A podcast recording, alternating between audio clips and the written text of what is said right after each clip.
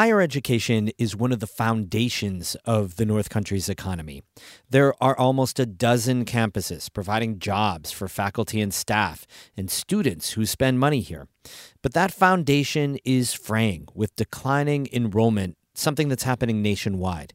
The community college in Watertown is reckoning with how to readjust to this new reality. JCC's restructuring on today's story of the day. Support for Story of the Day comes from Claxton Hepburn Medical Center, dedicated to providing patient care and regional services to the people of St. Lawrence County. ClaxtonHepburn.org. Hey, I'm David Sommerstein. It's Thursday, October 12th. First up, a Washington County school's effort to keep its stereotypical native mascot may soon be coming to an end.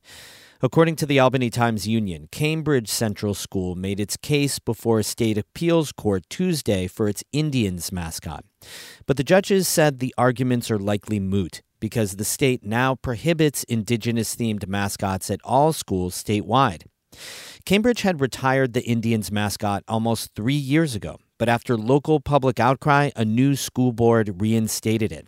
Then the state education department stepped in a year later and forced the school to retire it again. Cambridge has been fighting in court ever since. More than 60 schools in New York have had to change their mascots by 2025 or risk losing state funding.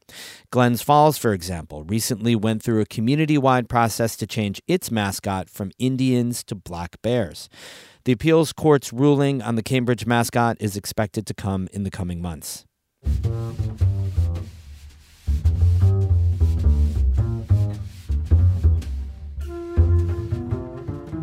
Declining student enrollments are hitting North Country colleges and universities hard.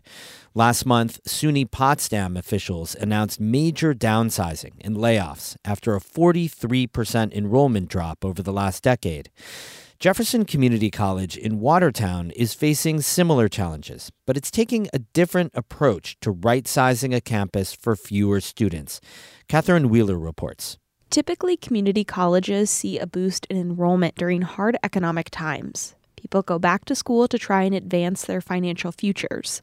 But Jefferson Community College President Dan Dupee says that's not happening now. We really haven't, and that's not anything that is just JCC, you know, that is nationwide. Community colleges haven't seen the increases that we would see during a time where there's high inflation, economic challenges. Um, we just haven't seen it. Unemployment has been low, so with more people working, fewer can go to college full time.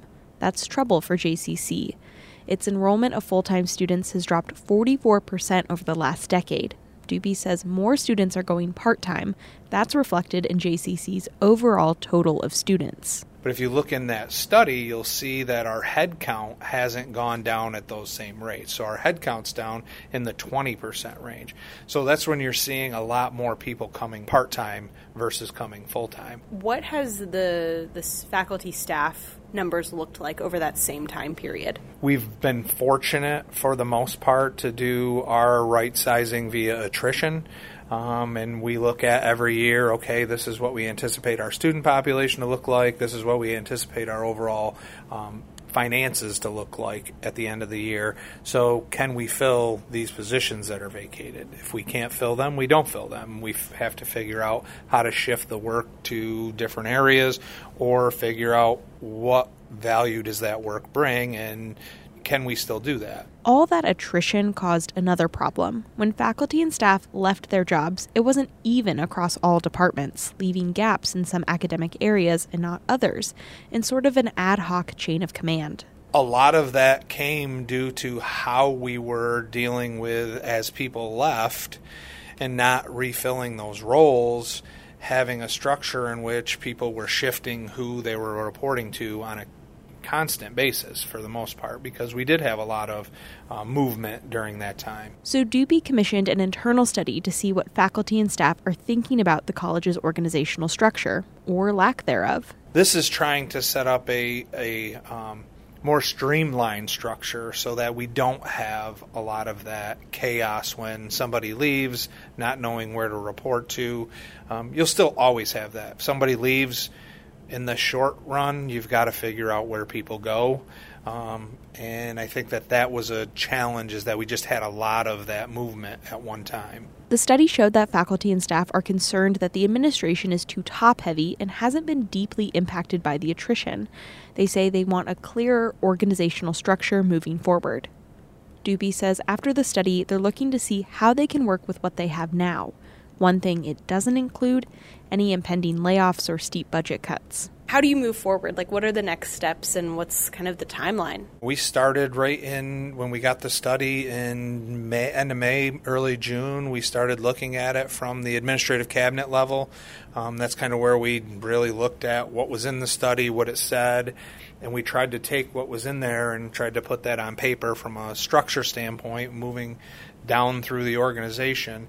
Um, and then we've been able to consistently, after we've put something on paper, we've taken it out to the entire campus community, being all full time faculty and staff, and heard, you know, back from them on what they saw and what changes we need to make. And we've made changes from there. And then we've kind of moved down again and we're doing the next phase. And we again have open sessions, talk through it, figure out what makes sense, what doesn't make sense. So I think right now we're looking at a timeline of hopefully having a final finalized structure that we can move towards in the future. Um, we, we want to have that to our board of trustees in December or January. Dupee says they'll be working on changes at JCC for about six to seven more months after that.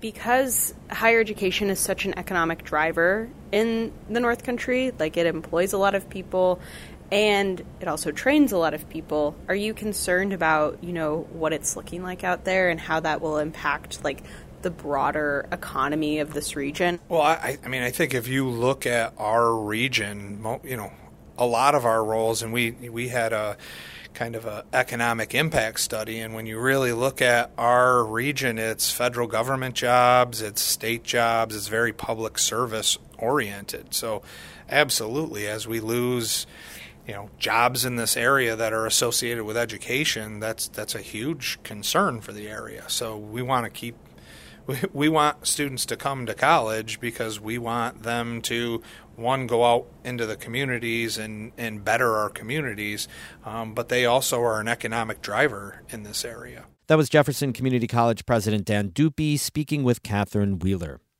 There's a lot of hard news right now so let's take a little mental health break Last week, reporter Amy Feiereisel was out canoe camping, and she ran into a few artists who were up here on a plein air retreat, essentially painting outside. They were set up on the boat launch to Middle Saranac Lake. They were in the Adirondacks as part of a retreat put on by Plein Air magazine. Rick Wilson is a professional artist from Indiana, and he was starting to add color to his painting after sketching in the landscape. So that's where I'm at now. I'm laying some color in. Mix up a little sky. And I like to mix a little bit of uh, raw umber with my blue to gray it up a little bit just to cut the chroma a little bit so it's not so garish. And you've taken some creative liberties with sort of the landscape, right? You've, you've painted out the dock and you've moved the mountain over. That's right. I, the beauty of being an artist is, is um, artistic license. So where I'm sitting at right now, I'm at the edge of the creek uh, the mountain is just out of view, so I've kind of moved it to uh, help create a better composition. A lot of people paint with earbuds. I paint with traffic noise. it's just so soothing, especially the semis when they put their Jake brake on. You can see Wilson's final painting at ncpr.org. Hey, let's make sure everyone can enjoy these little moments of delight that North Country Public Radio is so well known, nationally known really for. Our audio postcards to soak in our beautiful outdoors. When you donate to our fall fundraiser right now at ncpr.org/give, you're making sure everyone can soak up those sounds of the outdoors and the people enjoying it. Some people can't afford to give right now, and that's fine. So you can do a little work for them. Make your donation on behalf of someone who can't. Go to ncpr.org/give and donate now so we can all bliss out on the outdoors via the radio. Thanks so much. Music today by Mark Corey of Watertown and Patricia Julien of Burlington. I'm David Sommerstein, North Country Public Radio.